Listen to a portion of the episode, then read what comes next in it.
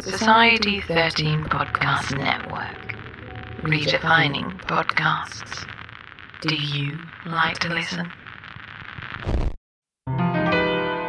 While the light outside is getting dark, and my hellhounds howl and bark, the ghosts and demons float on through to frighten, scare, and terrify you.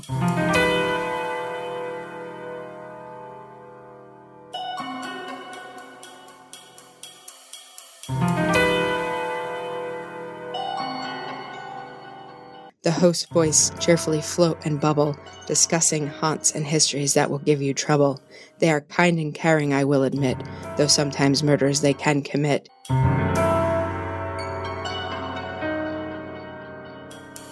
Deaths occur when tongues are foreign, but that does not stop them from their fabulous decorum. Perfect we cannot expect them to be, especially when they bring the show to you and me. With a little help from us EPs, great content is brought to you, you see.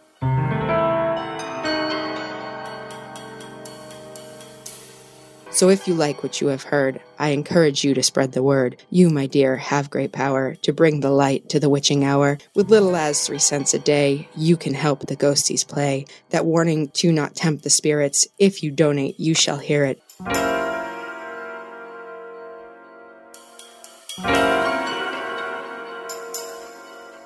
So here's that question for you, my friend, when you've stayed to listen to the end. Do you choose to run or hide?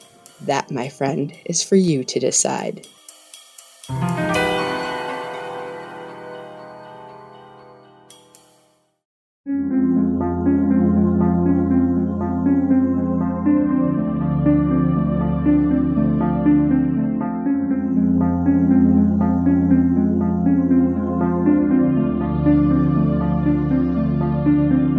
History tells the story of the world and of our lives. Sometimes that history goes bump in the night.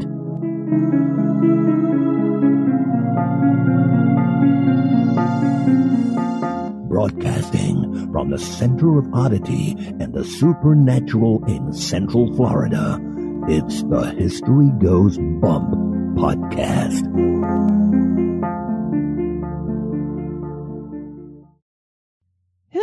Hello, you spectacular people. Welcome to this 195th episode of the History Goes Bump podcast. Ghost Tours for the Theater of the Mind. I am your host, Diane. And this is Denise. On this episode, we are bringing you Summer Wind Mansion, which is slash was located in Land O'Lakes, Wisconsin. And the reason why we say was is because it is no longer standing. This was suggested to us by Joshua Chairs, and he is publicist for Summer Wind Restoration Society. And he put us in contact with Craig Naring, who's founder of the Fox Valley Ghost Hunters and co founder of the Summer Wind Restoration Society. And he'll be joining us in just a little bit to share the history and hauntings of this location.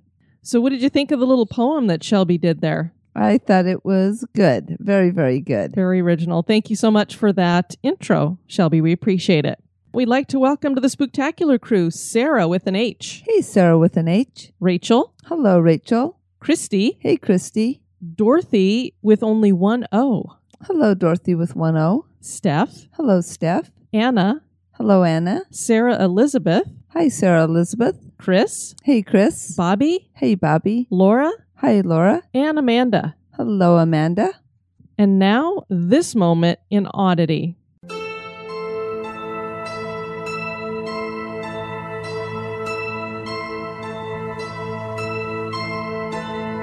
The Hoover Dam was originally known as Boulder Dam when it was built to lock in Lake Mead at the Black Canyon of the Colorado River. It is a concrete arch gravity dam constructed from 1931 to 1936 and provided hundreds of jobs during the Great Depression. The dam was dedicated on September 30, 1935, by President Franklin D. Roosevelt. Over 100 men lost their lives while building the dam. The United States government sent in the Bureau of Reclamation to do geological surveys before the construction began. J.G. Tierney was working for the survey aboard a barge on the Colorado River. He accidentally fell overboard and drowned. He is considered the first death in association with the dam. This happened on December 20th, 1922. The dam was nearly completed when the last death to occur during construction happened. This death took place 13 years to the day of J.G. Tierney's on December 20th, 1935. A young man working on one of the massive intake towers fell to his death. This event was not only bizarre because of the date, but because the young man who died was Patrick Tierney. So the first and last death associated with the Hoover Dam occurred on the same day, 13 years apart, and involved the father, J.G., and his son Patrick, which certainly is odd.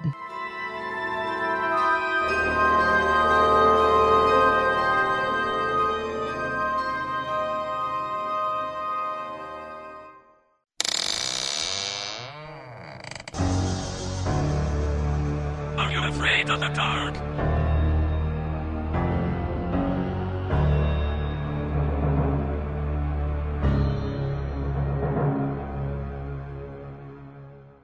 And now, this month in history.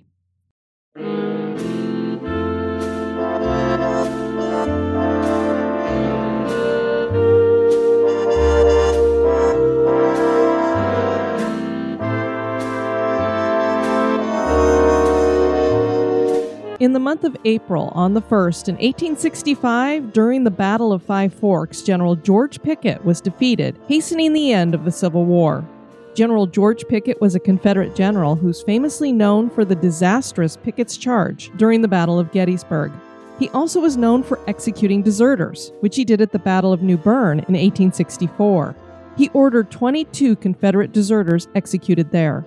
The Battle of Five Forks took place in Virginia, and Pickett was cut off, which sealed the fate of Confederate General Robert E. Lee's armies at Petersburg and Richmond.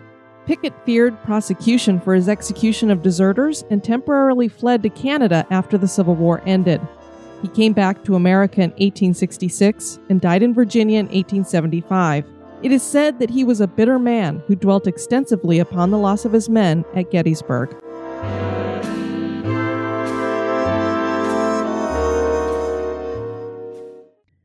Summerwind Mansion is a ruined mansion in Land Lakes, Wisconsin. It dates back to the early 1900s and served as a fishing lodge originally. Later, the Lamont family would turn the lodge into a mansion. It changed ownership several times until it finally burned to the ground in 1988. The mansion has a deep history of haunting activity to the point that it is considered one of the most haunted locations in Wisconsin. We are joined by Craig Nearing, who is the founder of the Fox Valley Ghost Hunters and co founder of the Summerwind Restoration Society. Craig grew up in Wisconsin near the Summerwind Mansion, and he joins us to talk about the history and hauntings of this location. How are you, Craig? I'm doing good. Thank you very much. We're very happy to have you join us. First of all, why don't you tell everybody a little bit about yourself? Okay, I was actually born up in, uh, well, I was born in Milwaukee, but I moved up to Minocqua area in northern Wisconsin when I was about six or seven years old, where my dad was building a house. Around that time, Summer Wind was up there, maybe about 45 minutes from my parents' house. And as teenagers going to school, we used to go there all the time and find things that we couldn't explain. Of course, back then I was young and didn't wasn't really into the ghost hunting part of it, and th- there wasn't too many TV shows out there about it. I lived up most of my life up in northern Wisconsin, probably about 30 years or so. In 2005, I decided I wanted to move down to the Fox Valley and start a career in transportation driving semi. Oh, so I moved good. down. Yep, moved down here, and because there's not much to do up in northern Wisconsin to make a living, unless you own your own business or have a resort or something. So moved down to the Fox Valley in 2005, and around that time, there's been so many shows on TV, from Ghost Hunters to Taps to Ghost Adventures, and I said, hey, I told myself, I said, you know, I'd like to try to start my own team. So I worked it out to uh, getting a lot of team members, basically a lot of family members in the beginning. And then where's the best place to find uh, paranormal researchers? Craigslist. You can find anything you want on Craigslist. Oh, really? So you got your Yep. researchers from Craigslist? Yep, quite a few of them. Uh, the other ones uh, came to some of the tours that we did at different locations and uh, joined me on the team from there after they got a little experience. After a while, we started a website, and uh, we've been featured in everything from the Huffington Post to the Milwaukee Sentinel to radio shows throughout the world and even newspapers in faraway India. Well, that's great. So you had some experiences when you would visit Summerwind Mansion. Did you have any other kinds of experiences outside of that?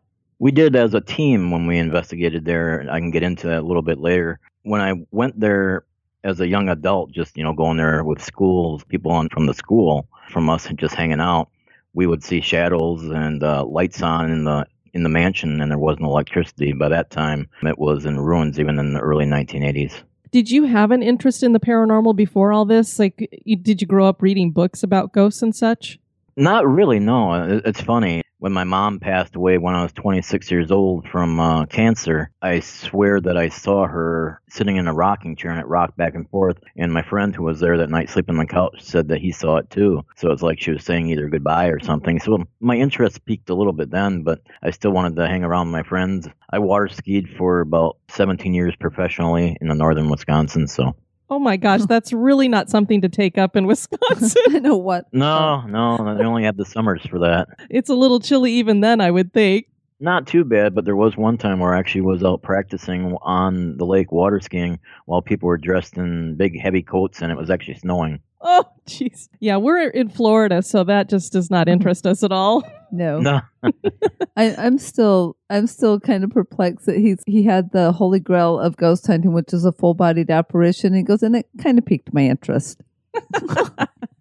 Yeah, being young, you don't. Uh, you're you'd rather hang out with your friends than do much else. And even at that time, there wasn't really any ghost hunting shows on TV, or no, nothing really, and maybe unsolved mysteries or something like that. But nothing really to do with the paranormal. Well, Summer Wind Mansion is in Land O'Lakes, Wisconsin, and it dates back to the early 1900s. Why don't you tell us a little bit about its origins, who built it? Sure, in uh, 1912, actually, it was built. I'm not exactly sure who built it in 1912, but it was a fishing lodge and a place that you could stay overnight and go fishing out on the lake.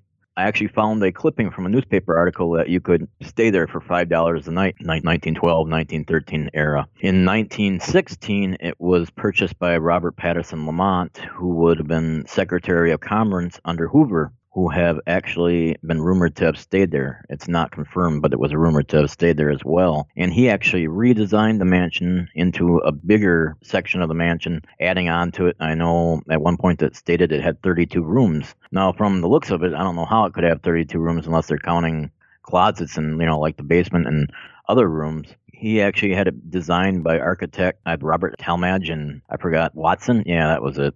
He had it for quite a while the servants told him that uh, they thought the place was haunted, and he didn't believe them.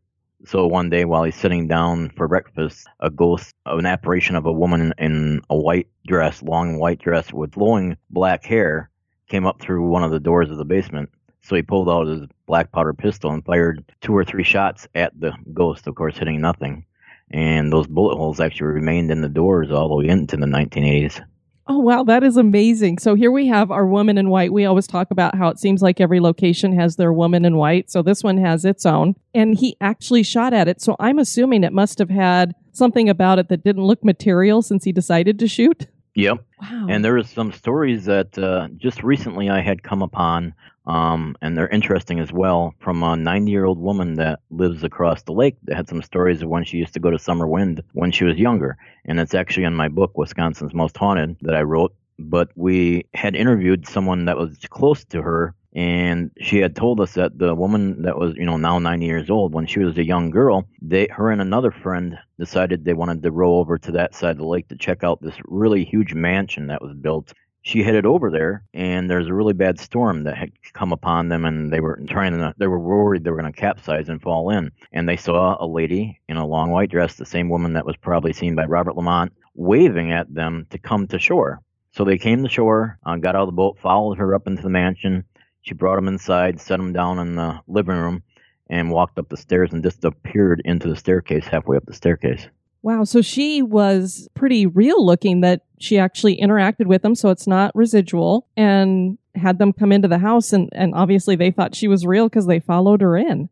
followed her in. Um, I didn't hear of any communication that was, you know, said by any, either party. Just that she waved them on in to follow them up into the mansion to take shelter from the storm.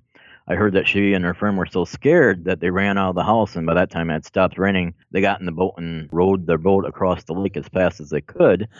and I almost feel like They, we uh, should do rounds. row, row, Yep. row your boat. but they were uh, curious, so the next day they decided to come back over there and row back over there. Only this time, the lady in white was on the shore waving them away, and they were like perplexed of why she would do that.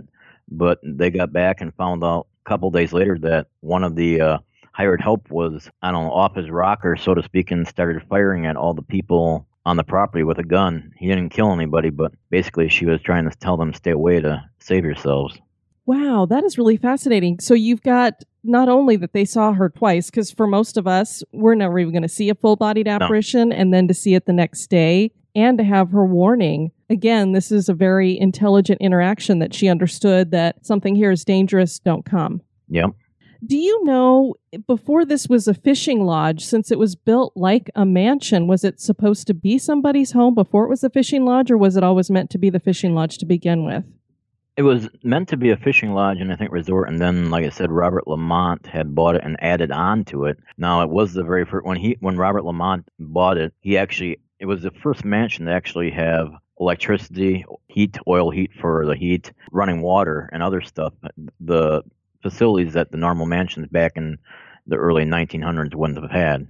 Okay, well, that's pretty fascinating because that was, you know, early 1900s to have all of that in your home was pretty uh, kind of an elite thing. Oh, yeah, definitely. And in today's standards, I look at it and I'd be like, well, that's not really a mansion. But when you talk about it back then, it was a mansion. Now, how long did the Lamonts live there? The Lamonts lived there till not long. I'd probably say about the early 50s, and it sat dormant for quite a while. It wasn't picked up till early in the 1960s to the early 70s. And who moved in after them?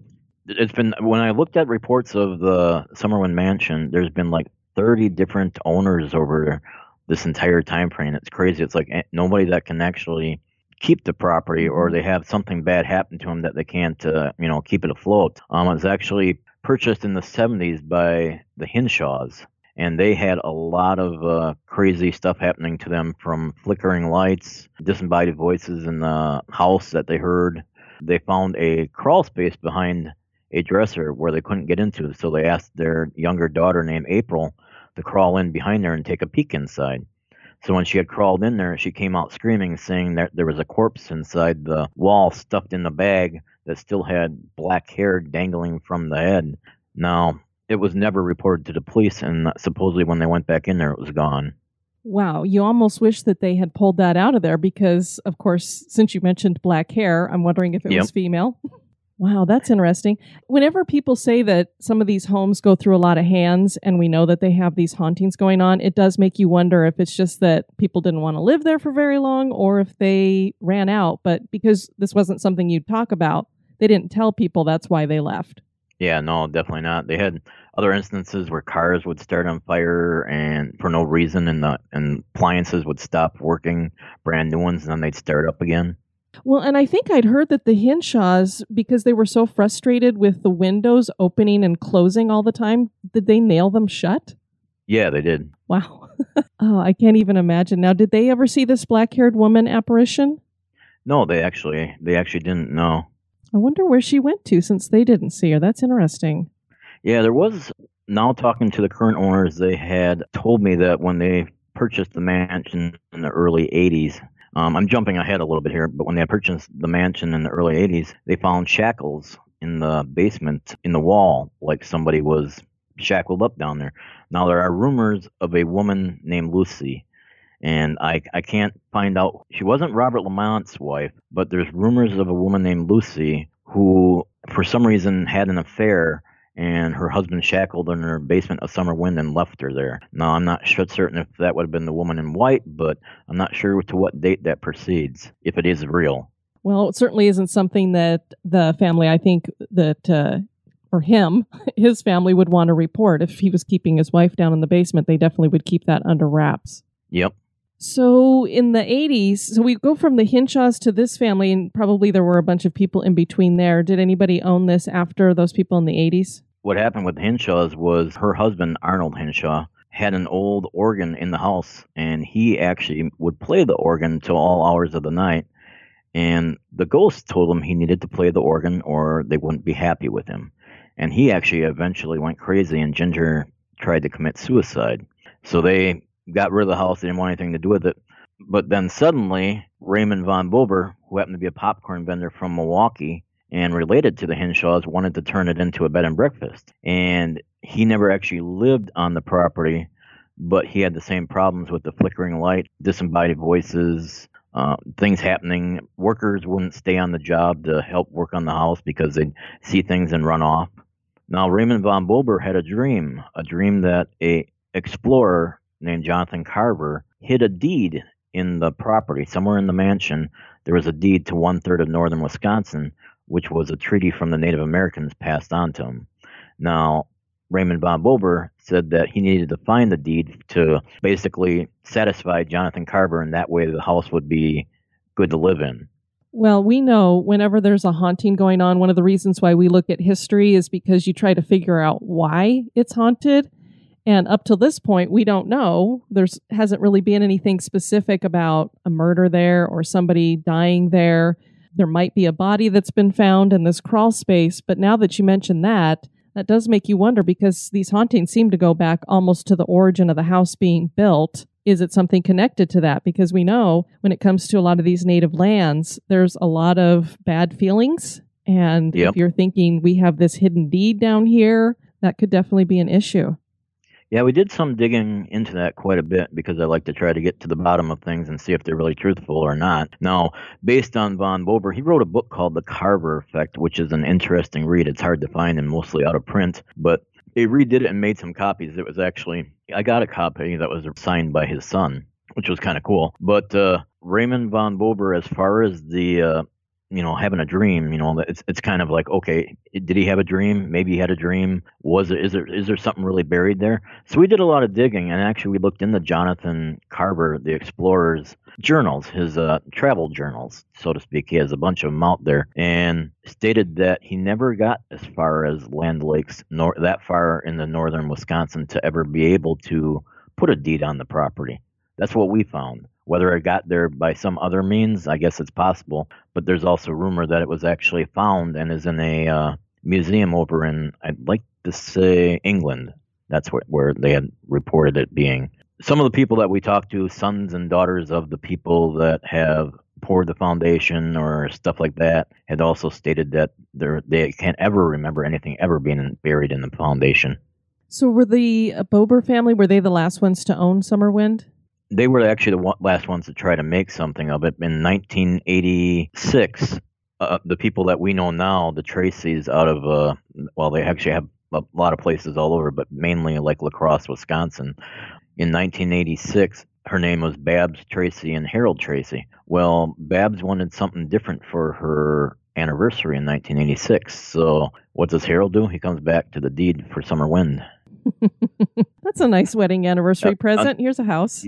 Haunted Yep, one. here you go. It's uh, I mean, it, it appeared in the 19 issue, 1980 issue of Time Life magazine as being one of the top 10 most haunted places in the United States. I actually have a copy of that that magazine. Interesting read as, as well. So in 1980, it was already in ruins. There was no windows, vandals. When we were going up there in the 80s, kids trashed the place, had parties there, broke out all the windows, everything was graffitied.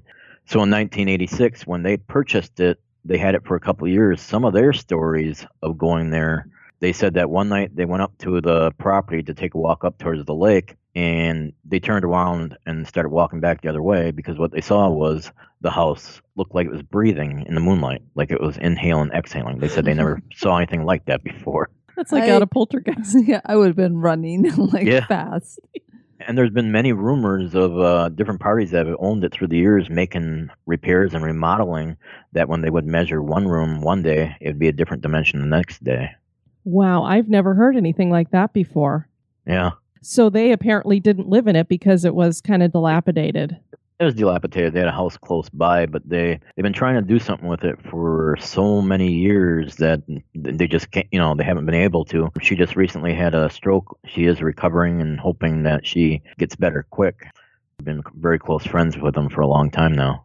Oh, that's too bad because so they've basically owned this for 30 years. Yep. Wow. And of course, what we're talking about now doesn't actually stand there anymore. Why don't you tell everybody what happened to it? In 1988, there was a fire. Well, yeah, there was a fire. 1988, there was a fire that burned it to the ground. It was supposedly been lightning that, that came in through the tall trees, the trees that were way taller than summer wind, and struck the house twice, from what people had sensed, or at least what they had told us. another story I have, I actually found a clipping from a newspaper article saying the town wanted to raze the mansion two weeks prior to the lightning striking it because too many kids were partying up there and getting hurt. Parties were out of control, drinking, drugs, whatever else was going on there, and they wanted to raze the building because it, you know it's too dangerous. hmm But when I talked to a fire marshal or somebody that was actually on the fire department at the time, he didn't want to give me his name. I can't give it out to anybody, but he said basically, if you look into it further, it was a controlled burn. Nothing else around the house burned. It was just the house, and there's trees all around it. So he stated that someone burned it down, probably on purpose. Um, whether they did it, he didn't get into it, but definitely wasn't lightning. I don't think. Yeah, so it makes you wonder either was it the city took it into their own hands or with all the partying the kids were doing, did they accidentally start something on fire? But like you said, for it to be in the middle of a wooded area and not have it catch everything else on fire is kind of unusual. Yep. What's interesting too is Harold and Babs own this. So for the city, I guess they were trying to go through some kind of legal channel in order to tell them they would have to raze their own property. Yep, pretty much so. Yeah. The uh, the only thing that stands today are the two tall chimneys and the huge stone. It's almost like cobblestone fire or foundation that supported the porch and stuff, and the stairways going down on each side. Still very pretty. You know, you go up there and you go up there to take pictures and stuff, and just the stone foundation. Whoever did that was probably done by hand with all those different stones put in there. It was just a, a great feat to see that as well. Now, has there been any um, reported hauntings since it burned down, or did that kind of stop everything? Oh no, uh, um, actually, the reports of hauntings have gotten, I wouldn't say worse, but uh, a lot more forthcoming as far as uh, the hauntings actually. What's the word I'm looking for? Got more intense and stuff. People that would go up there would see things. We've captured a couple apparitions along with one team that I work with also as well, Northern Wisconsin Society up in uh, Rhinelander, Wisconsin, and they uh, have actually captured a apparition going from down below in the basement of the what's left of the foundation and walking up the hill, and they caught that on video. Oh wow, that's amazing. It was a dark. Well, I wouldn't say it's an apparition. Well, an apparition. It was a dark shadow, but you could see it was a person of some sort. So when we used to go up there, we would get uh, just really cold spots. You know, weird phantom winds that would blow, but yet it was calm out. One time I went up there with some friends of mine, and it was one of those nights that there's a light mist in the air of rain. And you got out of the vehicle and you said, Nope, we can't stay here. There was something that told us we needed to get back in the vehicle and leave. It just didn't, it, something seemed off about that night. And you guys, you'd have like rocks thrown at you and everything. This is after it had burned down. So Yep. something was throwing rocks at you. Yeah, we actually uh, had these tiny little rocks that were flying like out of nowhere. They'd uh, we started by throwing rocks into the foundation. A little while later, there'd be some that weren't necessarily flying out of it, but they were landing like all around us. Somebody tried to claim that it was crows dropping pebbles, but I didn't see any birds in the sky, and I don't see a lot of crows usually at late at night. But uh, they were like landing. They were probably the size of a penny, landing around us. Some would land. A couple of them landed on people's shoulders and stuff like that, and it went on for like an hour. And I wasn't the only group that uh, had this happen. The other one from northern Wisconsin also had it happen to them as well. They uh, had about the same thing happening, and it happened for about an hour as well. We actually went to bed for a while, and in the middle of the night, two of the girls that were sleeping in the tent said uh, they had rocks that were landing on them in the middle of the night on their tent and stuff. So you actually camped out on the property. Yeah, we camp out there. We we have a couple different events almost each summer. So this year we got three. Last year we had five events for the general public to come out and camp with us. However, they couldn't camp on the property. They had to camp at a campground close by because in the state of Wisconsin, if you have any more than four tents on that property, you have to get permits. Oh, gotcha. Uh, just some weird rule. Mhm. But uh, so we put them up in a really cozy campground close by, and they still spent the entire night investigating with us. And they actually took a lot of pictures, of the guests on the events, and they captured things that were in their pictures that weren't there when they took the picture, like a guy standing by the fireplace that wasn't there. I keep trying to get these pictures from the our guests, and I haven't gotten them sent over yet. So Yeah, it's like people get home and then they forget. It's, it happens on ghost tours all the time too. They'll be like, "Hey, send that to me," and then they're like, "Yeah, they never sent it." And those events that we had last year, we had 50, about 50 people per event, and they were sold out in 48 hours. The only thing that sold out faster last year was uh, Star Wars. Wow, so that's very Yeah. popular there. Yeah, we even had a couple dealerships that sponsored cars and shuttle vehicles for us as well up there. And what's amazing is the mansion isn't there. I know. Yeah, everybody from all over wants to see it. Well, we would be camping there, and people drive up from all over the place, as far as way as Pennsylvania, um, Illinois, Indiana, Tennessee, and they all drive in. They're like, "Hey, can we see the property?" I'm like, "Well, you know, this is private property. Are you on our event?" No.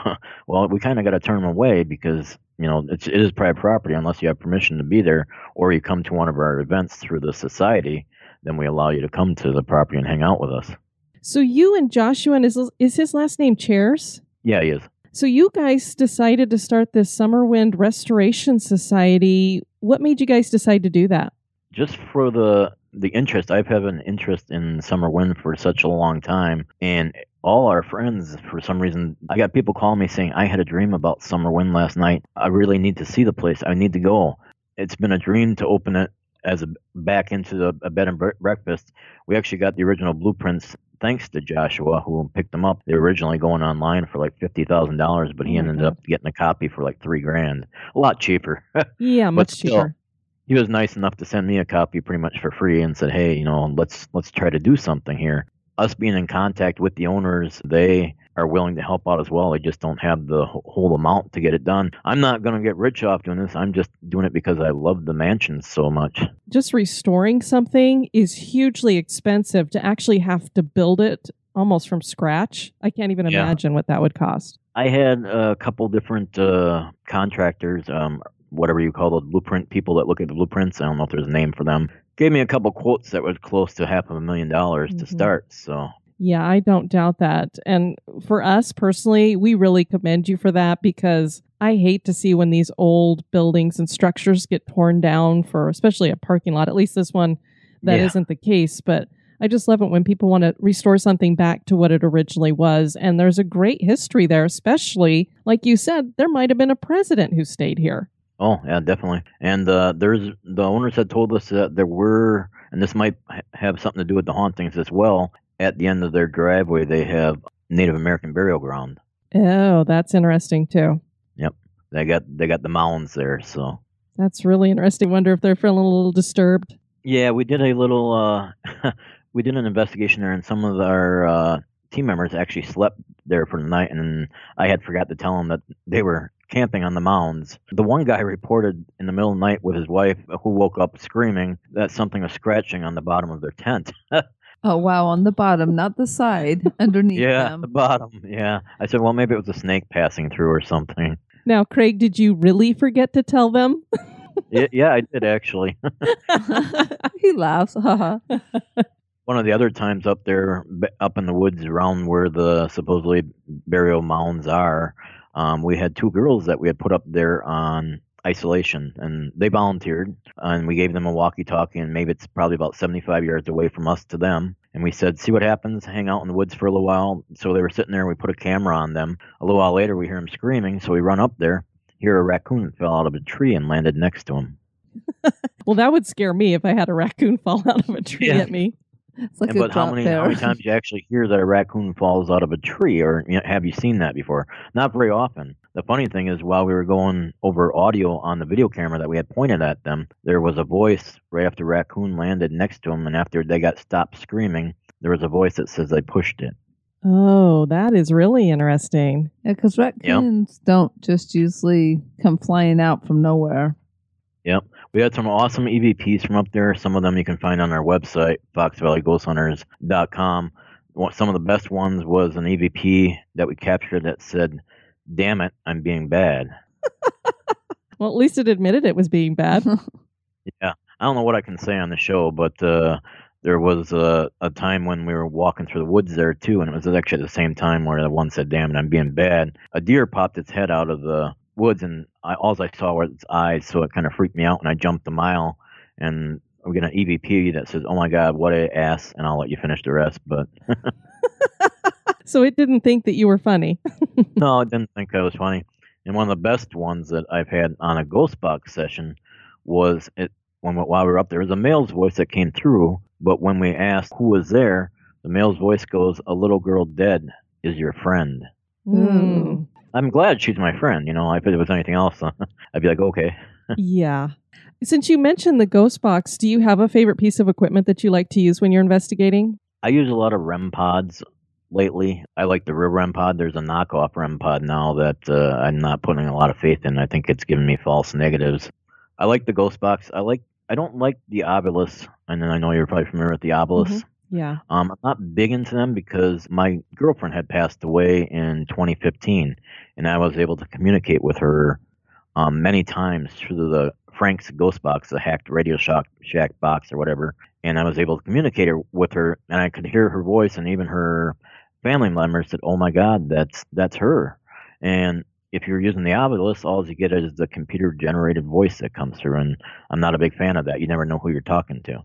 I agree. I've always kind of thought the same thing with that is that it's it's much less reliable and it's a lot harder to use that as evidence because already when you have like the the shack hack that you're talking about people will say well you know it's radio signals so maybe it's something coming across on the radio but if you're hearing a voice that sounds similar to your girlfriend's and we're sorry for your loss there you you would be more convinced that that is what you're you know you're talking to her Oh yeah, definitely. I mean, I would say I actually had a nickname for her. So on the ghost box, I said, "What is my nickname that I used to call you? Something that you would only know." And she goes, "I am your Munchkin," and that was her nickname. wow oh, wow. Yeah. And I captured her. And what's really cool for me is when I wrote a book, The Wisconsin's Most Haunted. I'm working on volume two right now. But my girlfriend that passed away, I heard her in Rhinelander where she passed away. I talked to her at her parents' house where she passed away. I talked to her at my house three hours away in close to Oshkosh, Wisconsin. And now I moved up to Green Bay, Wisconsin.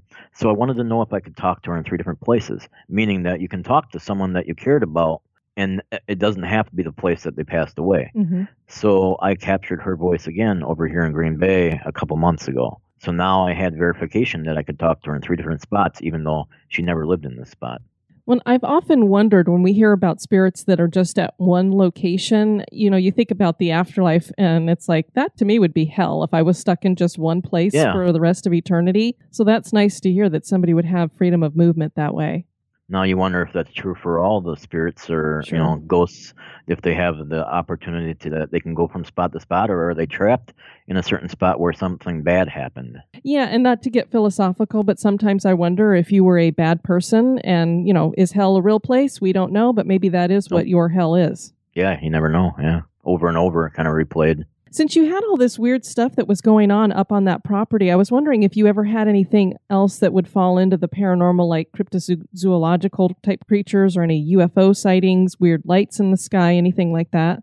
when I was up in Rhinelander one time, um, driving up there to visit some friends, I had some weird lights that got so close to me in the car and went right over my car while I was driving. And I had the sunroof in my car at the time, and there was absolutely no sound. And I took a picture of it and show, showed it to someone else that kind of covers UFOs and stuff. I mean, he's like, you know, that you might have something there, but you know, it's kind of hard to confirm. But I said, there's absolutely no noise coming from it. The Summer Wind Restoration Society, obviously, you guys have set this up so that you could accept donations so that people can help with the rebuilding process. This is a 501c3, is that correct? Yes, it is. How can people go about making donations to that? You can go on to the Summer Wind Restoration Society on Facebook. There is a GoFundMe for it. I believe it's under Summer Wind Restoration Society as well for the GoFundMe. You can find it on that page. Otherwise, there's links on the Summer Wind site. And I had not realized that you had authored Wisconsin's Most Haunted and that you're working on book number two. Where can people get a hold of that book? Um, you can get it on Amazon quite freely, or come to one of our events. We got a couple Summer Wind events this year um, in June, July, and August that guests can come and I'll sign books for them if they're around for that in Wisconsin, of course. And where do you guys post the event so people can figure out where to go? on foxvalleyghosthunters.com and, and on Facebook as well. Yeah, always uh, anybody that wants to join our Facebook page, uh, just become our guest on there. Um, we'll add you to the page. We cover a lot of. We just got back from the Villisca Axe Murder House, so we've been all over the place in the last year, and planning on going to Waverly in June here. So Oh, very cool. Uh, we've covered Villisca Axe Murder House. Did you guys have anything happen to you there? Not as much this time. I had a lot of stuff happen the first time. This time, first time that little the door in the kids' room closed on us and opened while we were there. And this time, I didn't capture at least while we were there. We were there for two nights, so I have a lot of video and stuff to go over. Got some decent audio, but two girls that were on our team said they saw this really weird bright light on the wall, and it wasn't car lights. It was like an upstairs bedroom, and they described it as a falling star that went in like a swirling motion. Hmm. Now, the only thing I can say is they probably might have possibly seen some type of orbs type pattern. Oh, sure. Interesting. I had a friend that I grew up with. She and her husband decided that they wanted to stay overnight there and they lay down in the bed that the parents had slept in, you know, and they got the little Yep. axe hole in the ceiling right above their heads. I said, You're crazy. Yeah, we, we stayed in there too. I stayed in the bed in the kids' room, and one of the other girls stayed in the parents' room as well. I didn't sleep too well, but I I did finally get to sleep. And uh, Waverly, we tried to get up there to go through it, but we got there. They'd already closed down because we didn't want to go at night. We were going to go during the day. Oh. It sounds too Oh, wow. creepy at night. Yeah, but it's a very cool location up there. And supposedly they got a lot of stuff going on. yeah. I'll I'll tell you of a really cool time at Summer Wind. We were doing a ghost box session on Frank's box, ghost box on the front porch, and we have meters up there, and the, there's no electricity, uh, you know, on up there. So our meters start going off, and on the ghost box we hear, "Go get get 'em!" Coming up the driveway, vindictive, hurry, run. And one of my friends are like, "What's going on?" And he's like, "Maybe I should go check the driveway of the, you know, because it's a long driveway coming up to where the mansion would have been." So he ran up the driveway, and here there were three kids trying to break in the back of one of our trucks. Oh, wow. Yeah, and they're warning us, and uh, we're like, "Oh my god!" Because they said three to one at, one point on the ghost box, meaning three people, Uh-huh. and I thought they were going to push somebody off the porch, because you know, three to one, you're like, "Everybody, hold on." Um, yeah. but But it um, was like they, it was uh, counting them. Okay, there's three, two, yep. and one. So after he caught them, well, they ran off into the woods and left. But we went back to the front porch, and maybe about a half hour later, we hear seven. Go get them now! Hurry! Run! Coming up driveway again, and they say it again, just like that. And it was a lot of that. Those voices were I kept and saved as well to show people that they were actually saying this. So I said, "Why don't you run up the driveway and check it out again?" So the guy runs up to the top of the driveway. Hit her seven people, five of boys and two girls, standing there Wow. at the end of the driveway, about ready to come up. Because you guys are there so often, do you feel that the spirits that are there are familiar with you? I think so. I, I hear my name quite a bit. Some of the ghost box sessions, even I capture all the time, even at various locations I've I have been to or frequent in the past quite a bit, saying we love Craig. Hmm, well, that's, I mean, I, the reason why I ask is because for them to be warning you about such things, if they didn't like you, I think they'd be like, oh, go ahead, break in their truck. We don't care. Yeah. Or, you know, the seven people, I am assuming they weren't there to do anything bad. They were probably just No. coming to hang out. But Yep. it obviously wanted you to be aware that there were other people there and maybe they didn't want them there. Yep. I was up there um, last summer and I said, "Are you guys gonna help find the, uh, anybody that's coming up the driveway again, again for us?" I you know mentioned that in the ghost box, and a voice comes back and says, "Maybe." Maybe. Maybe. Hang out and maybe we'll give you something. Yeah, and I know a lot of the, you know, like I say, there's a big uh, controversy with the ghost box and stuff, but I get sweared at my very fair share on there as well. And you know, the FCC doesn't allow certain words to come through there, so I know, I know when I'm getting, especially when I'm getting complete sentences. So Yeah, and we're not real big on the F word around here, but I Yeah. like it when I hear it coming through that stuff because, like you Yeah. said, that is one word that definitely is not going to be heard on a traditional radio. Yeah, definitely. Wow. Is there anything else you wanted to share with everybody, Craig? Not too much. We did. Uh, we have some cool videos out there. I think the only place you can find them right now is on is at Vimo, V E I M O, through U.S. Cellular. We did uh, commercials for three haunted locations. One was for our haunted schoolhouse in Iowa. The other one was uh, Bond Steel Winery in Wisconsin, as well as First Ward Schoolhouse, a haunted schoolhouse in Wisconsin that we uh, go to quite a bit. And there you can actually find them on Vimo under U.S. Cellular in those those locations. Cool. We'll check those out. I'd love to see what's going on. Haunted schoolhouses, those always kind of creep me out because you don't want to hear about child ghosts and such. Yeah. Well, very cool. Thank you so much for joining us, Craig. And we really appreciate this. I had not heard of Summer Wind. And so I'm glad that Joshua contacted us and let us know that uh, you basically sound to me like you're the expert on the place. Yeah, me between me and him and uh, Northern Wisconsin Paranormal Society in Rhinelander, uh, we can pretty much give, give you anything that you need to know. Well, and I love to hear you guys obviously love this property if you want to put forward the kind of effort that you are to get it restored and rebuilt. yep. definitely. And like I say, we're not there to build a house for someone else, you know, for them to enjoy. It's a going to be a bed and breakfast where everybody can come, and hopefully it will still be haunted. So Yeah, it would be kind of like uh, you're bringing back the fishing lodge, really. Pretty much, yeah. It also would be an interesting scientific study to see if the hauntings would still be there after you rebuild. Yeah, definitely. I mean, I can't really say much at this time because it's uh, it's kind of up in the air yet. But we are working with someone that uh, is a producer of many ghost hunting shows. On say the name right now, but he is in contact with us through Summer Wind. Well, you have a great rest of your night, Craig, and thanks for joining us. Yeah, thank you. Yep, thank you for having me. Thank you. Bye bye.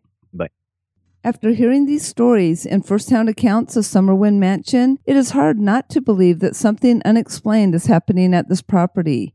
Is Summerwind Mansion, or what is left of it, haunted? That is for you to decide. Well, that was very interesting. It's always nice to get firsthand accounts of people who've experienced hauntings there, and he certainly has had a lot of chilling stuff happen. Yes, he has. Very creepy. Don't think I'd want to hang out there, although it sounds like whatever spirits are there are kind of protective of him, so maybe not so bad. At least not for him. On our next episode, we're going to be heading out to another college, and this one is in Iowa, Coe College. And we actually know it a little bit because our niece attended Coe College. yes, and so it'll be fun to go to the small state of Iowa. This location was suggested to us by Zoe Timmerman. She will be joining us on that episode to talk a little bit about the hauntings that she's heard of there at the college. We'd love to have you check out our website at historygoesbump.com. And Denise, if people want to send us feedback, where can they do that? They can do that at historygoesbump at gmail.com. And we received an email from Jeff in regards to Penn State University. The story, I believe it was my junior year in high school and my brother's freshman year at Penn State. Myself and a friend of mine went to visit my brother for the weekend and to attend a football game. While there, my brother had to do some studying Saturday morning before the game. My friend and I went with him to the library. My brother needed a book from, you guess it, the stacks. So my friend and I went down to get him the book because after what my brother told me, I wasn't going alone. When we were down there, I went down one row and my friend went down the other, looking for the book. The rows were right next to each other. I heard a voice say, Help. I thought it was my friend at first, but the voice was female, so I just thought it was another student down in the stacks with us. No big deal. Then I felt someone poke my shoulder from behind, turned around right away, thinking my friend was going to be there to tell me he had found the book. Nope, no one was there. Then I felt the cool breeze on my neck. After that, went to find my friend, told him what happened. He said he heard the voice too. He went looking for her but couldn't find her. And he told me someone tapped him on the shoulder too, and he thought it was me.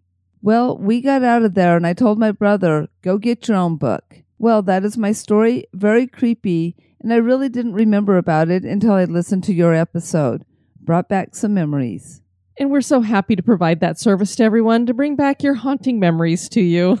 The really cool thing about when we get these emails from our listeners, and also when we have listeners join us on the show, is recently we just rolled over 1.6 million downloads of the show, which is amazing. And we love that. But the really great benefit to that is that we have broadened our listenership out, which means we're reaching more people who've had different things happen to them at locations that we're talking about or that are suggesting locations where they've had something happen to them that's unexplained. And for me personally, especially as an open minded skeptic, some of these stories are really hard for us to believe. And it's like, yeah, for example, when you hear Matt Swain telling you about Penn State University and some of the hauntings there, and he talks about it and says, well, some ghost lore associated with this university, it's easy for us to just say, well, you know, it's a bunch of kids telling the stories. But when we have a listener like Jeff, and Jeff has been with us for quite some time, it makes you go, wow, he had this experience. He's not just going to make that up. Exactly, and that's this isn't the first time that's happened. Like you said, this happens time and time again. And we've been getting more and more of those stories, or more and more of you listeners who say, hey, I'd love to come on the show and tell you about my experience at that place. And it just, it's, it's really hard to be skeptical when you have that happening. Amy sent us an email as well. She says, Diana Denise, my name is Amy, Amy S. from Texas. I just recently found you guys while looking for a new podcast. As I hinted to you in my iTunes review, I clean houses for a living. It is truly my dream job, but can get a little lonely. I've been filling the hours at work listening to podcasts for years. I'm going to tell you a story that may be interesting to you guys. I think I started hanging out with y'all in late January of 2017, and I love how she puts it that she's hanging out with us. I was hooked the first day, literally. My other podcasts have stacked up for a lack of listening. I started at the beginning so as to get to know you, and it's been great. My lifelong friend Jen has been planning to take me to the wonderful world of Harry Potter at Universal for my 50th. She could not wait one more year, so we went on my 49th the week of March 12th, and that's her birthday. I did not listen that week, but when I got back to Texas and work, I started up again where I left off. Somehow it had glitched and played the latest episode. I was scrubbing a shower when I heard Diane start to read the reviews. She said, and we have this one from Amy S. in Texas. For a second, I was thinking, that's weird, another Amy from Texas. And I actually informed her, well, we do have another, we know for sure, Amy listener from Texas. I think we're going to meet her in a couple weeks here. She's coming to Florida. So she said, Then my brain caught up and said, You're Amy S. from Texas. I immediately called everyone that would listen and told them all about it. Starstruck, go figure. But here's the kicker. Once I went back to see when the show was posted, wait for it. You posted it on my birthday. Okay, man, that is so awesome, I thought. Anyway, I have since my early youth been very sensitive to unusual happenings around me. I've also seen, felt, smelled, and heard many unexplainable things Naturally, listening to y'all validates a lot of it. Thank you for taking the time and energy to open up your lives to the world. You both are a blessing. Well, thank you, Amy. And she did tell me she had some experiences she wanted to share with us, so we'll be looking forward to hearing about those. Denise, it's just some more of that synchronicity. People sometimes say our show's a little magical that way. Yeah, but it, it is kind of odd when things like that happen. I mean, what are the chances that Amy S. from Texas leaves us a review on iTunes, we read it, and load the show up on her birthday? It's magic. We're really psychic, and we knew that, Amy, and so we just did that for your birthday. If only we somehow would get the message of the lotto numbers. Yeah, I've been working on that one for a while. I can't even get one number. And Jen also sent an email. Hi, Diane and Denise. Let me just say that I've never been so excited for an episode until I heard you were going to cover Filipino legends. I just wanted to add share a few things I've heard regarding the folklore. Growing up, as bedtime stories, my dad would tell me and my brother stories about his childhood growing up in the Philippines. Of course, those stories included folklore, so you can only imagine how hard it is trying to fall asleep after hearing stories of the kapre and aswang. According to my dad, to help ward off the aswang from entering the home, the occupant would need to hang a mirror above the doorway, so when the aswang would try to fly into home, it would be so scared of its own reflection that it would just fly away. This might explain why our home had those bagua mirrors hanging above our doors. And like April's mom had told her, my dad also said leaving a broom by the door would help deter the aswang from entering the house. There was also a specific type of leaf that you need to burn to get the ashes to leave with the broom. I'm guessing the smell of the burning ashes would deter the aswang, and if that didn't work, the broom would keep it occupied.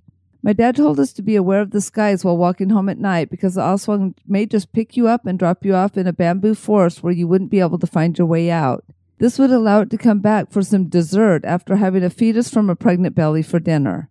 I love the bedtime stories the dad tells. Yeah, wonderful. He told us to carry garlic so the aswang wouldn't take us and because we'd smell too bad. I remember going to school with a pocket full of garlic the next day. That's a great way to make friends. Especially when you start telling the stories and they all go home and have nightmares. Why, why do you stink? Oh, because I have to carry this garlic around so that I don't have an aswang suck my blood. There you go. Hearing April's story of how she got sick after stepping over an ant hill reminded me of the time my brother had to see a witch doctor when he got sick after we played on our home's rooftop. He had a high fever, felt nauseous, and sores began showing up on his feet. Now, there weren't any ant hills on our roof, but my family believed that it was something else that could have made my brother sick. Enter the witch doctor. The witch doctor took a plate, used a candle to singe the surface of it, and from the burnt areas was able to see that a spirit had attached itself to my brother, and that's what was causing his sickness. Blessed oil soaked leaves were placed on his forehead, and using the same oil, the witch doctor massaged my brother to help the spirit detach from him. After a couple of days, he got a lot better, and the sores on his feet began to go away. Thinking back on it, there were probably other reasons why he could have gotten sick, but thinking the spirit could have been one of those reasons, it's pretty intriguing. I'd emailed back in November saying my favorite episode was Ghost in the Bible, but I think this recent episode just took its spot. Y'all still accompany me during my drives to work, but I'm bummed I finally caught up and have to wait until a new episode comes up.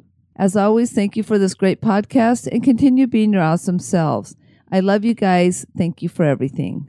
Well, thanks for sharing that with us, Jan. And that uh, legitimizes a lot of the Filipino legends that April was telling us. Who would have thought that we'd have two people out there who would have stories about witch doctors and being sick and that kind of thing? So, and we found some more remedies for keeping the kapre and aswang out of your homes. And as I was cleaning the other day, Denise, I was going through my head because I was like, oh gosh, I wish I could remember when I was telling April about that broom story. Where did I get that from? I know we talked about it on a show, and I'm sure it's when we were in the Carolinas. And sure enough, it's part of the low country lore. Oh, okay. Yeah. So I'm like, I knew I'd heard that somewhere. And so all of a sudden it came to me. You know, when you get older, Denise, it's harder to dig through those files in your brain. What files? Just kidding. We also heard from Dawn. Hello, Diane and Denise. I have a new experience to share with you. In March, my daughter's grandfather passed away suddenly. He was only 64 and was a well known local drummer. On the night of his funeral, I awoke to hear music, as if from a music box going off in my daughter's room. I jumped out of bed to see what was going on, and her room was dark and without any movement. She was asleep, as was the cat next to her. The music box played two more notes with me standing there and then went silent. I went to check the time and had a feeling it would be pretty much what it was, 3:15 a.m. All the craziness seems to hit in the 3 a.m. hour for me. I lie back down playing the notes over and over in my head trying to figure out what song was being played.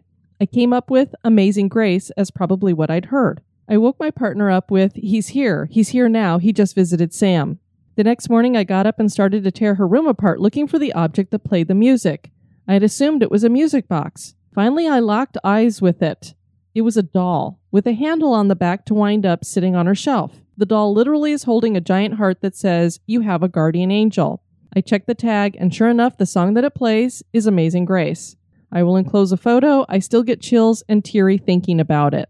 It's a very neat and touching story, but the doll part did creep me out a little bit too. Well, and Dawn continued, It didn't wake her up when it happened, but he made sure that at least someone heard it so that I could pass it on to her. To me, it couldn't be any more obvious that it was him, and with a message that couldn't be more clear. When I told his wife of 38 years about this the next day, she said that she had a dream, and he told her that he would be hanging around for a few days before going anywhere. I thought that you and your listeners might find solace in messages from those who pass on. Keep being the best podcast ever. Thanks for sharing that, Dawn. I emailed her back and said, I love getting these heartwarming stories. You know, the creepy ones are great fun, but it's nice to get these heartwarming ones every so often too and kind of gives us hope for what happens to us in the afterlife that we get to still see our loved ones and interact with them. Absolutely. and we have a couple of reviews to share with you. This one is from mumem five stars. Found this podcast by accident and i'm so glad i did. Great mix of history and ghosties. My favorite types are from the old west. Thanks for sharing that. And then we got another one from canada denise. Oh, Canada. Missouri, I think is how you say it. Addicting AF, and I won't say what those stand for. Five stars. Thank you so much for your podcast. I listen to it each weekend as I wind down to my work week. I love the newish format and the different guests you've been having. Stay spooky. Denise, I remember we had one of our listeners, or maybe it was a review, that said that they like the interviews and would like to have more of them. Well, that certainly has been happening. As a matter of fact, I believe I told you earlier here in the month of April, every one of our episodes, except for I think the last one, is going to have interviews. I know it's been a lot of people coming out of the woodwork. Yeah, so it's been fun having people on. We love doing it. It's a little bit more work for me on the editing side, but uh, I think everybody's really been enjoying that. So if you guys want to come on and share your stories and help share some of these locations, it, it helps us to have at least some eyes that have been on the place so we can describe it for people a little bit better. You're more than welcome to do that. Just let us know when you email and suggest a location that you'd love to be on and help us out. Thanks for joining us for this episode. I have been your host, Diane. And this has been Denise. You take care now. Bye bye. This episode has been brought to you by our executive producers. We'd like to welcome new executive producer, Avery Lewis. Thanks. Fan of the show? Subscribe to the show on iTunes, Stitcher, or your favorite podcast catcher. We would greatly appreciate your review at iTunes as well to help the show grow. Thank you.